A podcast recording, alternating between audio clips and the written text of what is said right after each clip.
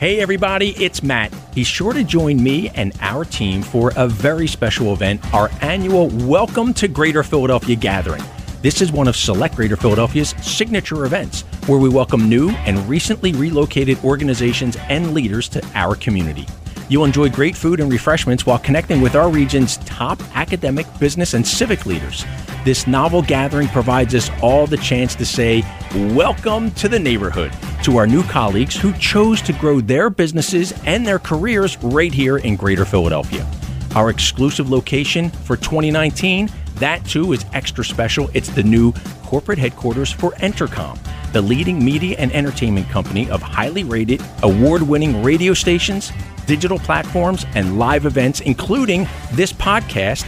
And the Entercom team, well, they call Greater Philadelphia their home too. This special gathering, it's made possible thanks to Comcast, TD Bank, PECO, Berkshire Hathaway Fox Roach Home Services, the H&K Group, and the Entercom and Radio.com teams. We're all set for Thursday, November 19th at 5:30. It will be an evening filled with meaningful conversations and new friendships. Register today for Welcome to Greater Philadelphia at chamberphl.com slash welcome 19. That's chamberphl.com slash welcome 19. This is Growing Greater. Growing Greater. Bringing you the stories of economic growth, job creation, and business success from across the 11 county community of northern Delaware, southern New Jersey, and southeastern Pennsylvania. Now, here's Matt Cabrey. That will never work.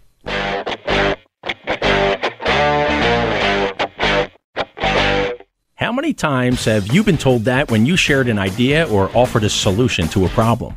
For many people, those four words, that will never work, can be devastating and demotivating. That phrase is perhaps among the most negative phrases anyone can hear, especially if you're a creative thinker or an aspiring entrepreneur. For others, when they're told that their idea will never work, it's motivating and inspiring, and it sets them on a course for greatness. And that's exactly the case for our special guest on this episode of Growing Greater. As a veteran Silicon Valley entrepreneur, advisor, and investor, Marc Randolph has navigated many of the hurdles facing entrepreneurs. While Marc may be best known as one of the co founders of Netflix, the online streaming service that has redefined how viewers access on demand content, Marc's career as an entrepreneur, it spans more than four decades. He's founded or co-founded more than a half dozen other really successful startups, and he's mentored rising entrepreneurs and has even written a new memoir. Marc joined us in studio to share more about his life and career, which is all outlined in his new book that's very appropriately titled That Will Never Work The Birth of Netflix and the Amazing Life of an Idea. And what makes this episode of Growing Greater even more special, it's our collaboration with our friends and colleagues at the Arts and Business Council for Greater Philadelphia. That team, well, they arranged for Marc's visit to Philadelphia for their program presented as part of the BPHL Innovation Festival that took place in October of 2019. Our conversation with Marc was conducted by Diana Lind. She leads the Arts and Business Council. Here's Diana with Netflix co founder and new author, Marc Randolph. So, congrats on this book. It's a really insightful and entertaining and surprisingly personal read. And you've had this incredible career with a number of startups on the cutting edge of technology. So, why do something so seemingly old fashioned as write a book about it? That's a good question. And, you know, I waited 16 years, so it wasn't as if I was dying to write a book about it the minute I left Netflix. But I think what happened is you get some distance and you begin to be able to put into context the things that happened. Mm-hmm. I mean, this really is kind of the untold story of Netflix. And it wouldn't have made sense to tell it so soon after I left. But I think the thing that really drove me wanting to write the book is that in the years since I've left Netflix, I've had this chance to work with scores of other early stage entrepreneurs. You know, as a mentor, as an investor, I've had a chance to work with lots of college age entrepreneurs. And I kind of realized that all of these exact same tips and tricks and secrets uh, that I've learned over the last 40 years about startups are the exact same things that you need to make any idea right. come true. Mm-hmm. That everyone gets told follow your dreams. You know, that's the classic commencement speech, but there's no follow your dreams 101. Right. So I think the reason I wanted to write this book was to tell people if you have an idea, do it and here's how. And also what it's really like when you follow that dream. I mean, it was interesting to see how it wasn't just a clear cut success story. A lot of the parts that were most entertaining was actually seeing how you handled some of the big challenges and some of the mistakes that happened along the way. You know, I, I do kind of lament the fact that entrepreneurship has become somewhat glorified. Right you know, when I was starting out, there was no such thing as being an entrepreneur. You certainly couldn't take entrepreneurial classes at college, no less major in it. And unfortunately, it's turned into this thing where people are doing it for the wrong reasons. They want to be rich or famous, or it looks like it's all parties and Shark Tank and things like that. And I really wanted to show, honestly, what it was like. Right. That it was hard, that there were disappointments, that the company almost didn't make it so many times. And I think that gives people a true picture of what it means to try and make a dream come true. True. So I want to get into some of those stories of Netflix almost not making it, but let's start a bit more at the beginning. And the book takes place when you're almost 40 years old and have young kids. And I personally really loved reading about that because I'm almost 40 years old and have young kids. And so I loved the stories of early wake ups and family obligations. To your point about people thinking about becoming an entrepreneur and what they imagine, a lot of people imagine entrepreneurs being people in their early 20s, unattached, so on. And I thought it was interesting that you had already had a career. And I'm curious if you could talk a little bit about the career you had before you launched Netflix and how that might have influenced that beginning of the company. Well, Netflix was actually probably my sixth, not probably, was my sixth startup. So it isn't like all of a sudden I was working in the coal mines and then right. had this idea for a streaming service or something like that. and in fact, the first 20 years of my career was I was a direct marketing person, a junk mail king. So one of my startups two of my startups were mail order companies. Two of them were magazines. I did a lot of direct mail. So I had all this experience mailing things. I had all this experience shipping things. I knew subscriptions. I knew personalization. And so, you know, in many ways, the seeds of Netflix were planted 20 plus years before that company actually started. Yeah, that makes a lot of sense. So the book also starts out with a number of car rides where you and Reed Hastings are spitballing ideas. So you've had this experience of running these startups successfully and now you're starting to think of like what your next act might be you talk about ideas like personal shampoo, surfboards, and then you come up with the idea of selling videotapes online, which leads you to DVDs. There were two things that struck me about these initial phases of Netflix. First, that you believed DVDs were going to be the next technology for viewing films when not that many people had DVD players in the late 90s. And then, secondly, that a subscription model, not individual sales, were going to be the backbone of the business. How come you had faith in those aspects of the company and these particular ideas? Well, part of the nature of doing a startup is you have to have faith in things that are extreme long shots. I mean, if you waited, let's wait three or four years and see whether DVD actually takes off. That's way too late. What DVD was for us was a missing puzzle piece mm. because you know, this all started because Reed and I got fired, but fired in the good way, you know, where they basically say, we're acquiring your company and you have six months of being paid and coming to work with nothing to do. So in these drives, we were brainstorming ideas. And as you mentioned, there were crazy ideas like surfboards and baseball bats and dog food and shampoo. But one of the ones was this video rental by mail. But back then, it was VHS cassette. Right. So it was attractive because it was this $8 billion category. And it was attractive because the incumbent was hated, Blockbuster. Right. And we were thinking, wow, there's got to be an interesting way to disrupt this business, to get in and use the internet to change the video rental experience.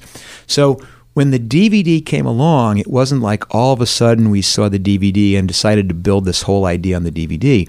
It, we had already spent a lot of time thinking about and then ultimately discarding video rental by mail. And DVD just was the piece that took all the problems we had found with VHS rental by mail and solved them. But yes, huge bet because the DVD was completely unproven. It hadn't even launched when we actually bet on it. And there was no one who knew whether or not it would actually have the trajectory of, say, the Laserdisc, Right, exactly. which gets to 10 yeah. million households and dies, or of the VCR, which gets to 98% of households.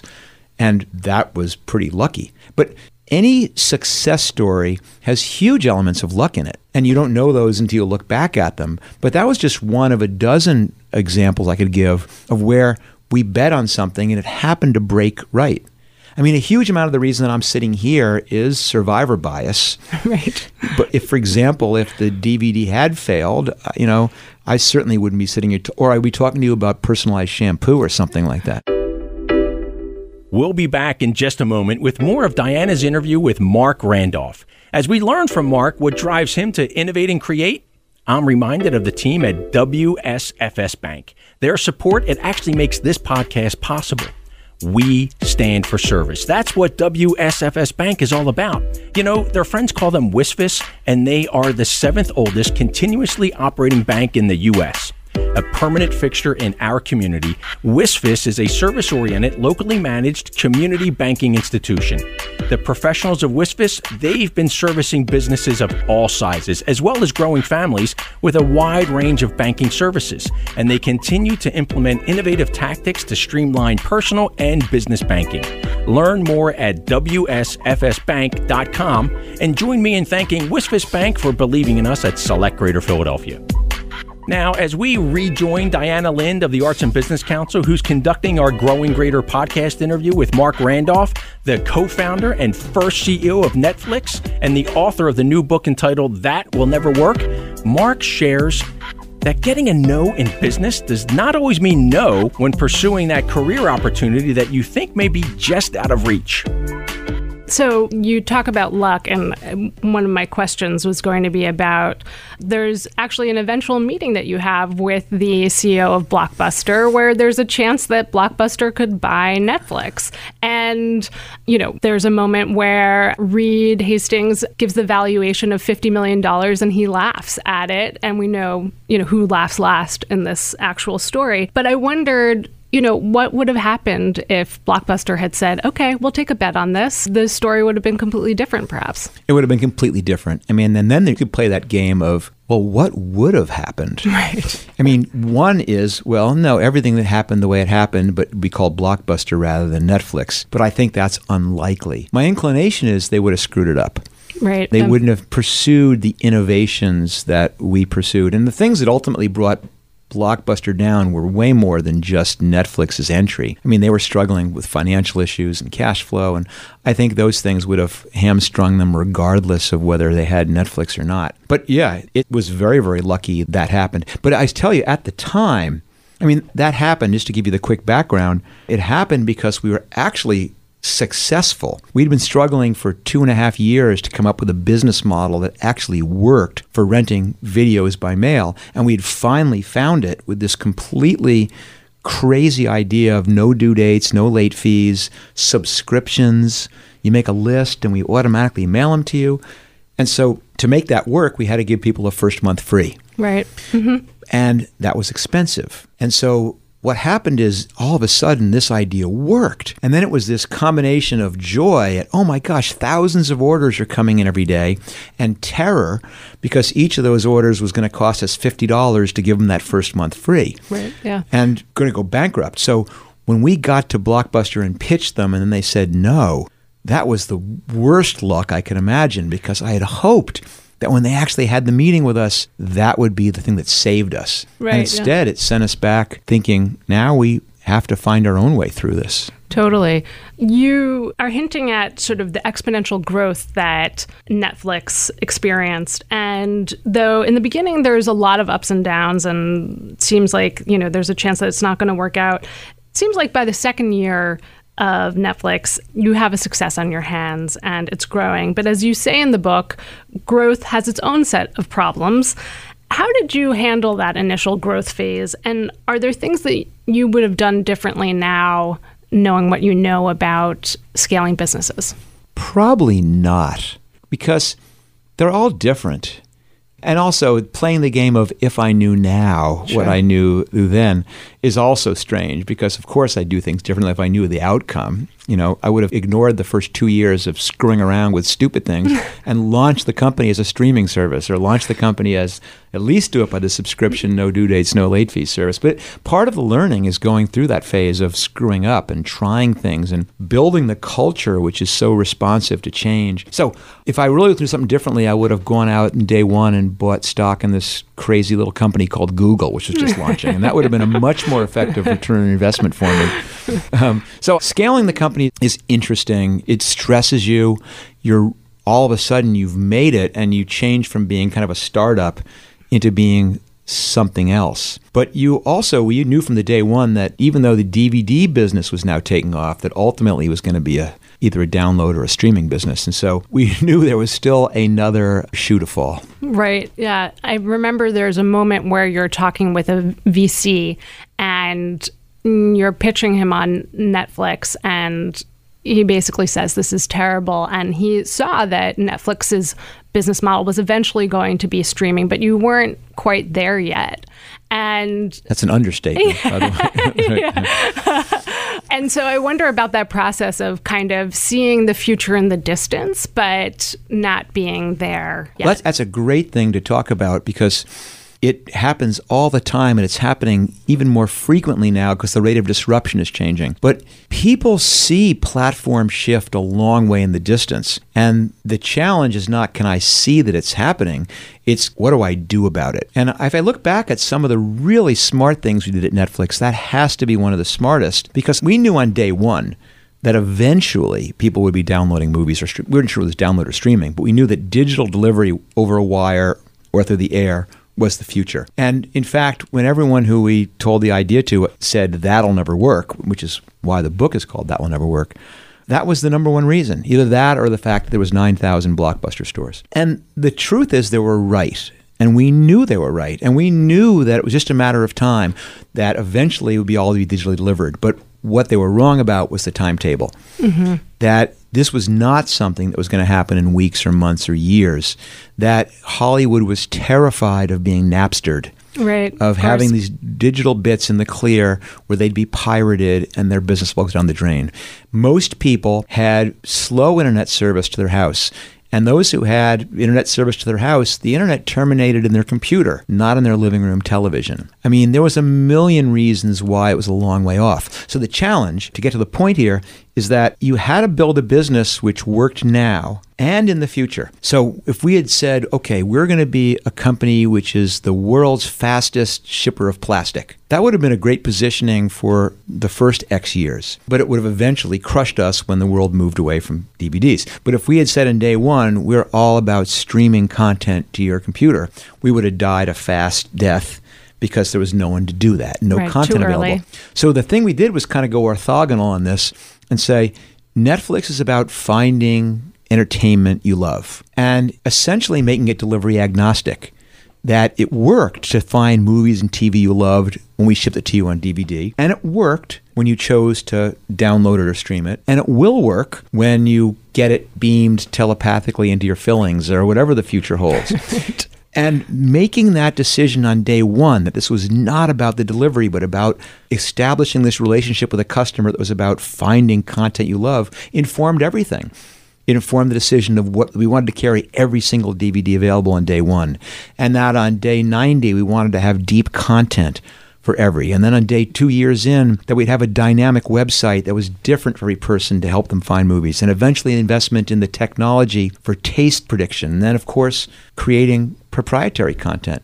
But it's all been this progression of fulfilling that promise so that every bit of brand equity we built, every customer we acquired, every piece of that relationship was about movies. And that didn't make a difference how people received it. That makes a lot of sense. By the fall of 1998, Reed Hastings comes into your office with his laptop and a PowerPoint on it and proceeds to deliver a presentation on your accomplishments so far. My accomplishments. So, Thank you very much for saying that. he says you hired the original team, you established a coherent culture, you launched Netflix.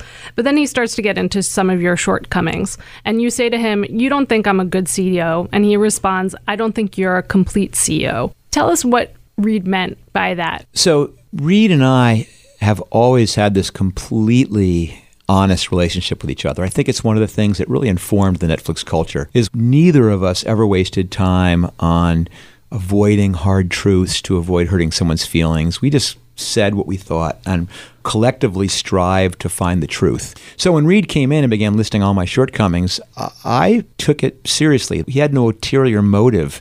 He wanted to really understand, wanted to say, I see problems here. But what he meant by a complete CEO is that he saw smoke at a small size. And he was concerned that if there was smoke at this small size, there'd be fire as the pace picked up and as the company needed to move faster and more aggressively at a bigger scale, and that he believed it had to be a flawless execution play as well as a strategic and marketing play. And he was seeing hesitancy. And what Reed was really saying, at first, you know, I said, I am not going to sit here, Reed, while you pitch me on how I suck. Right. That was, I think, was my exact words. And he was taken aback because he said, No, I'm not pitching you on why you suck. I'm trying to say this company will be stronger and more likely to be successful if we run it together. Right. Because at the time, Reed wasn't working at the company. Right. He was my angel investor. He was the chairman of my board, but he was off doing other things. And he was saying, I should come on full time. And he was saying, he should come on full time as CEO and I'd be president. We'd run it together.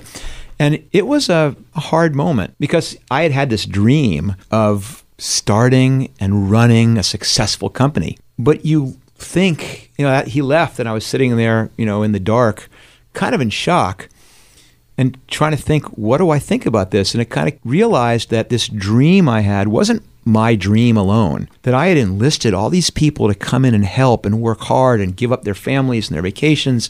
And it was their dream. And the investors who'd put their money in, including my mom. Right. It was their dream. And I owed it to them not to make the dream about me being the CEO and being the head of this thing. Right. But my obligation to them was to make the dream come true about the successful company. And it was very hard to argue that it wouldn't be more likely to be successful with Reed in and us doing it together. And you know, I, I, may have even said to you a second ago that I thought the decision about how to position the company was one of the best decisions I ever made. But the best thing I ever did was emotionally come to the realization that this was the best course of action and bring Reed in because not only in the short term was it great, and that was the renaissance at Netflix. So many things that set us on this course success happened during those couple years after we began running it together. But certainly, if you look back at what Netflix has become now under Reed's leadership, wow. Yeah. There's an aspect of the book that made me feel both like you have this real appreciation for teams and how important individual smart people are and how they all add up to a great company. But there is a little bit of lionizing also of both Reed and other sort of the great figures of the tech world like Steve Jobs. And so I sort of wonder where you come down on that question, and maybe it's not one or the other, but CEOs get a lot of credit for the success of a company, and sometimes the other leaders don't as much. And I wonder what you think about that. It's a complicated question because I first would have said it is absolutely one, which is it's the team. You know, we all want the epiphany story where this founder has the moment of inspiration, you know, that instant where it all becomes clear and that idea that changes everything, and poof, yeah. you've got Airbnb or you've got right. Uber or you've got Netflix. And the reality is that it doesn't work like that. That you have one person who you know has this deep experience in personalization and experience using the mail to deliver different things and actually worked for many years learning how subscription businesses work. And then someone else who knows algorithms and computer science and maybe even had a late fee on a movie and someone else who worked behind a video counter for 20 years. Right. And you mix all those pieces together. And that's where these things come from. But the leadership of a team is this weird skill. And when you're betting on startups, you bet on the CEO. That if you get it right once, the odds are really high. You'll get it right again. And it's not because they do it all themselves. It's because they understand how to prioritize and how to build that team and where to focus. So it's not them doing it by themselves. It is this combination of everyone's involved. Like the company that I did after Netflix, which is called Looker Data, when Lloyd Tabb, who was the real genius behind that, said, I just got this person who asked if they're a founder or not because they were here at the beginning. I said, You just don't want to go down that path at all because it's almost impossible to define who is a founder. Right. Is it the person who was there on day one? Is it the person who contributed the real insight that changed the business? Is it the person who was there at the big pivot? I mean, so what do you know? Well, the example of the conversation that you had with Reed exemplifies this idea of radical honesty, which is one of the tenets of Netflix's culture. And you talk a bit about having a culture at Netflix, whether it's you know, some of the hijinks that some of the staff play, or it's, you know, a meritocracy also focus of sort of ability to be laid back, but also if you can get the work done, you'll be recognized for it. What do you think were some of the most important aspects of the culture that led to its success? So, culture, the first thing you have to understand is that culture is not what you say, it's what you do. So I don't care what you carve into the cornerstone of your building or what you put in your culture deck or what you get up in front of the company and say, these are our principles. That's all bull, if you'll pardon me. What counts is how you act. And, you know, you're a mom, you know, when I was a dad, you learn really quickly that kids pay way, way more attention to how their parents act than what you say. True. And it's the same thing at a company is that cultures are formed not aspirationally, they're formed behaviorally. They're formed the way the founders naturally act, how they treat each other, how they treat the company. And the second thing about culture, especially a startup, is that at the beginning, when there's a thousand things to do and there's 10 people to do it, you do not have time for anything except for freedom and responsibility. You do not have the time to say, here's what I want you to do. And if you run into this problem, then do this. And at the end of the week, give me your expense report and I'll check it. You just go, oh my God, you see that mountain over there? I'll meet you there in three weeks. right. And you trust this person yeah. will have the responsibility to be there on that mountain with the supplies you're expecting, and they will figure out how to solve all the problems they meet on the way. And every startup has that culture to some degree.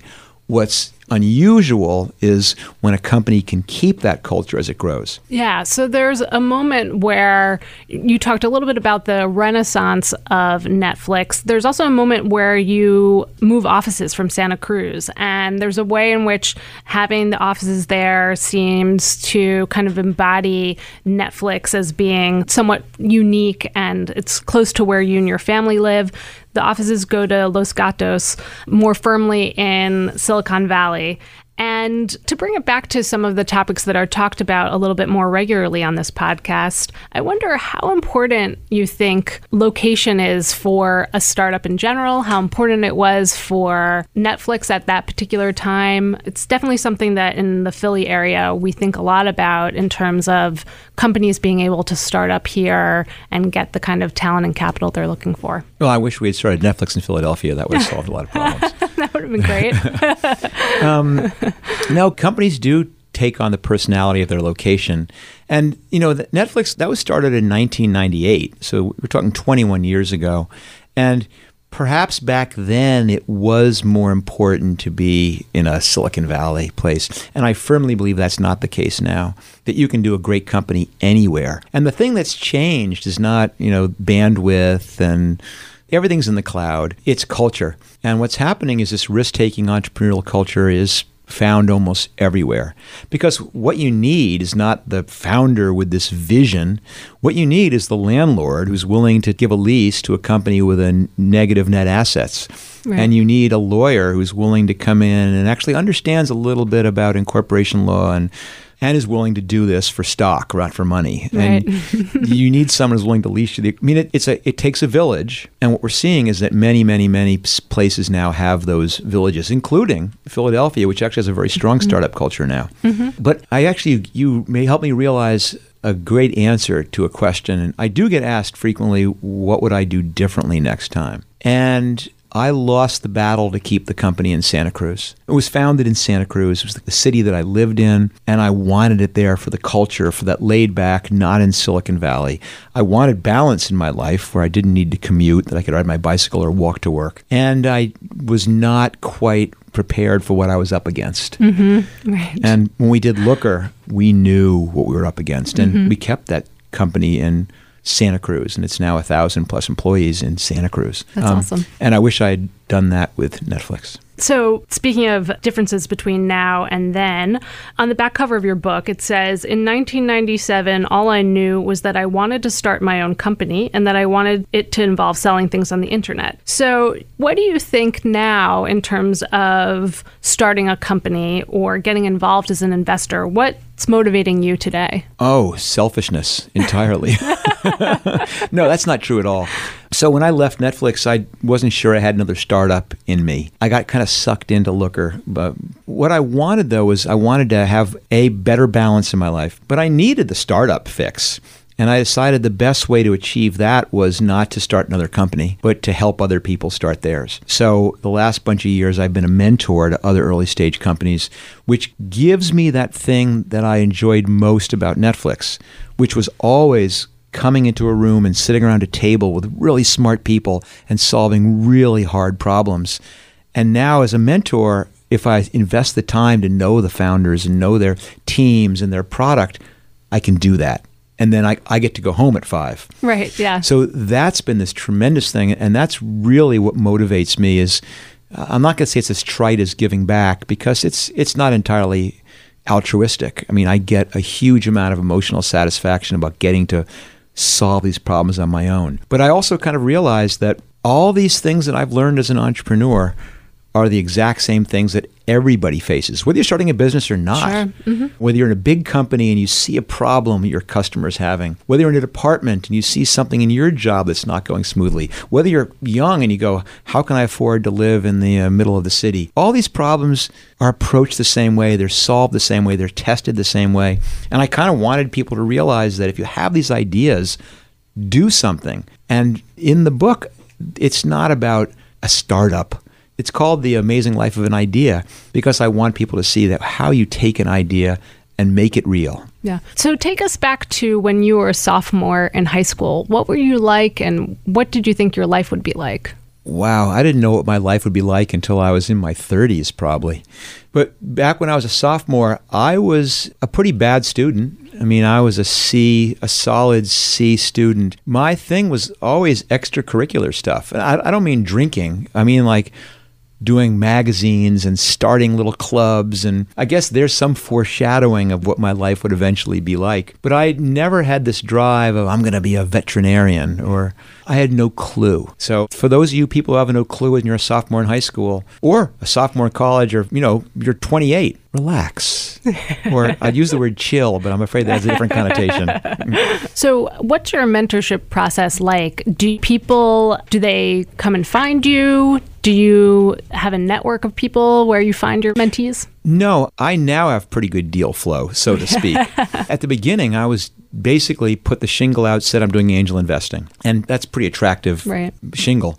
So people would all come and they begin pitching me in their companies and i begin asking what i thought were reasonably intelligent questions since i had just finished launching that company and many others and you could see their calculus changing where they go wow we don't want his money we would love him to keep getting more of this advice. But it gave me a chance to really date people, to talk to a lot of people about what was involved in starting a company, and then pick the ones I wanted to work with. And that's what I do now. All these ideas are bad.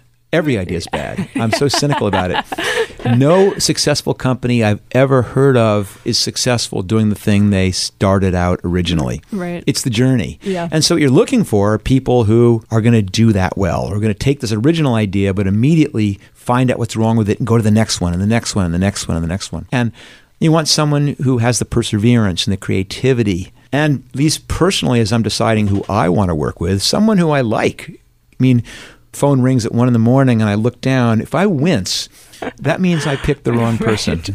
well, speaking of being a mentor, you, I think in the book, there's a little sliver of something about how maybe your son has kind of gotten the business bug. And there's also a bit about how your dad had these eight rules for success things like be open minded but skeptical. Don't be afraid to make decisions when you have the facts on which to make them which I really like. So I wonder if you have your sort of own rules of success that you are trying to pass on, whether it's to your mentors, to your children, what that looks like. Have you come up with your eight? no, and I should actually. I should. but the thing is, my dad's rules are pretty good. Yeah. And I have typed up my dad's. Mine have the handwritten one in my bathroom, but I've typed up them from each of my kids, and all of them love them, and I've hung them up where they see them every day because you know they're reasonably simplistic. But they're great reminders of what's important because mm. most of his advice was how to be a mensch mm-hmm. in business. yes. You know, it wasn't like uh, buy low and sell high or like leverage or, or, happiness is positive cash flow. It was things like be prompt mm-hmm. and be courteous always up and down. I mean, the things that you mm-hmm. make you a good person as well right. as a good business person. But if I think probably the best lesson I've taught my kids is it's kind of a loaded phrase these days, but I have to use it. There's no better one, which is no doesn't always mean no. Mm-hmm that there's a million reasons why someone will tell you you can't do something, and that you have to recognize that that's not a dead end. And there's a great story I can tell about myself using that, which I, I will if you have a second. Yeah, please. So um, this is in college, and I was probably a junior or a senior. I'm not sure what the timing was, but I wanted to get a job in advertising. And a big New York advertising agency was coming up to our college to do the on-campus interviews. And you know they were doing it at 30 campuses and they probably a thousand people interviewed. And then i made this first cut and there's probably eight of us from our school and they all went down to new york and we did a half day of interviews. And i made the cut again and now it was down to like 40 people. And that was a full day of interviews. And i made the cut again and there was four of us who came in and spent a full day at the agency and interviewed all up and down and i didn't get the job. And I went back to college and I kind of sulked a little bit, and then I said, "No, I'm not going to take this." what do they have that I don't have? And I decided I had to ask. And I wrote letters to everyone I interviewed with, not just that day, but the last time and the last time, and asked them all basically, what could I have done differently? What experience were you looking for? What skill? What can I build that next time I apply for this job? Because I will. I will actually be successful. And I got a call and they said, why don't you come back down to New York? And they offered me the job. And it turned out that of the four finalists, they had not given the job to any of us. Wow. That being an account exec was this turning a no into a yes type of job. And they wanted to see which of us wouldn't take no for an answer. Right. And I could probably fill the entire podcast with examples of all three of my kids using this like magic about when someone says they look and they go, Dad, I can't apply for this. It says you have to be 21. And I go, So what's going to hurt to apply? You're way more qualified. You, you're perfect for this. And lo and behold, 19 year old gets the call and gets hired. Yeah. I mean, that's one of a hundred times. And it is. It is like magic. Yeah. Nevertheless, he persisted. Persistence is definitely valuable. Well, I guess the last question is what's next for you? And is it, you know, these companies that you're mentoring? Is it more writing? No, the thing that I try and get right is balance, mm. which is this perpetual challenge. And balance is different for everybody. You know, for me, it's fairly straightforward. It really, it's like a three legged stool. And one, of course, is the business stuff. And not because I need the money, but because it's so interesting and it's a skill that I have that makes me whole to do that. And the second one is I call it feeding the rat, which refers to like when you, I do a lot of outdoor stuff. I climb and I uh, mountain bike and I surf and I kayak. Anything outdoors where you could hurt yourself, I'm in. But that was a part of my life that had to be submerged for a long time. And so now I need to get outside because that's what drives me. And then the third part is you've got to have your family because, you know, without that, what's the point of it all and your friends? So I'm trying to find the balance. So I could answer the what's next about the business side of it, and it's largely the mentoring and it's largely the giving back. It's the reason I wrote the book was not to be an author or not, I mean, there's no reason other than the fact I wanted people to learn that if they have an idea, they can do it. That this barrier they have, it's illusory and not just preach it, not just follow your dreams, but actually lay out how someone specifically took a crazy idea that everyone said that will never work and managed to make something happening while having balance, while staying married, while having my kids know me and like me. Yeah. That's what I'm doing now. I love Marc Randolph's story, and I love his positive approach to overcoming hurdles and those naysayers. Marc's book, That Will Never Work The Birth of Netflix and the Amazing Life of an Idea. It's available now at bookstores and online. And if you like this episode, be sure to rate and review our podcast and share it with family, friends, and colleagues and through social media too. Be sure to check out other inspiring episodes of our Growing Greater podcast at radio.com, wherever you get your podcast, or at selectgreaterphl.com slash podcast. As we wrap this episode of Growing Greater, let's thank the team at Kistler Tiffany Benefits. They're actually helping us attract new companies and new jobs to Greater Philadelphia customer intimacy. This is the key characteristic that distinguishes Kistler Tiffany Benefits, leading to its growth and success over the past 55 years as a trusted leader of employee benefits consulting for companies in Pennsylvania, Delaware, and New Jersey. The Kistler Tiffany Benefits team works hand in hand with their clients to find long term strategies and sustainable solutions that control cost for individuals, small businesses, and large, complex organizations with multi state operations. The experts at Kistler Tiffany Benefits, they understand and appreciate the importance that employers and employees place on affordable, valuable benefits packages. Learn more at ktbenefits.com. That's ktbenefits.com. And join me in thanking Kistler Tiffany Benefits for believing in us at Select Greater Philadelphia. Growing Greater is presented by Select Greater Philadelphia, a council of our Chamber of Commerce for Greater Philadelphia. Select is the business attraction organization for Northern Delaware, Southern New Jersey, and Southeastern Pennsylvania, and helps to grow the economic vibrancy of our collective community by attracting new businesses and new jobs to our region.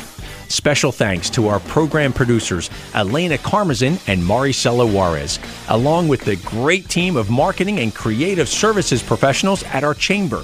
Thanks for listening, and be sure to tune in anytime and anywhere you get your podcasts or online at selectgreaterphl.com slash podcast.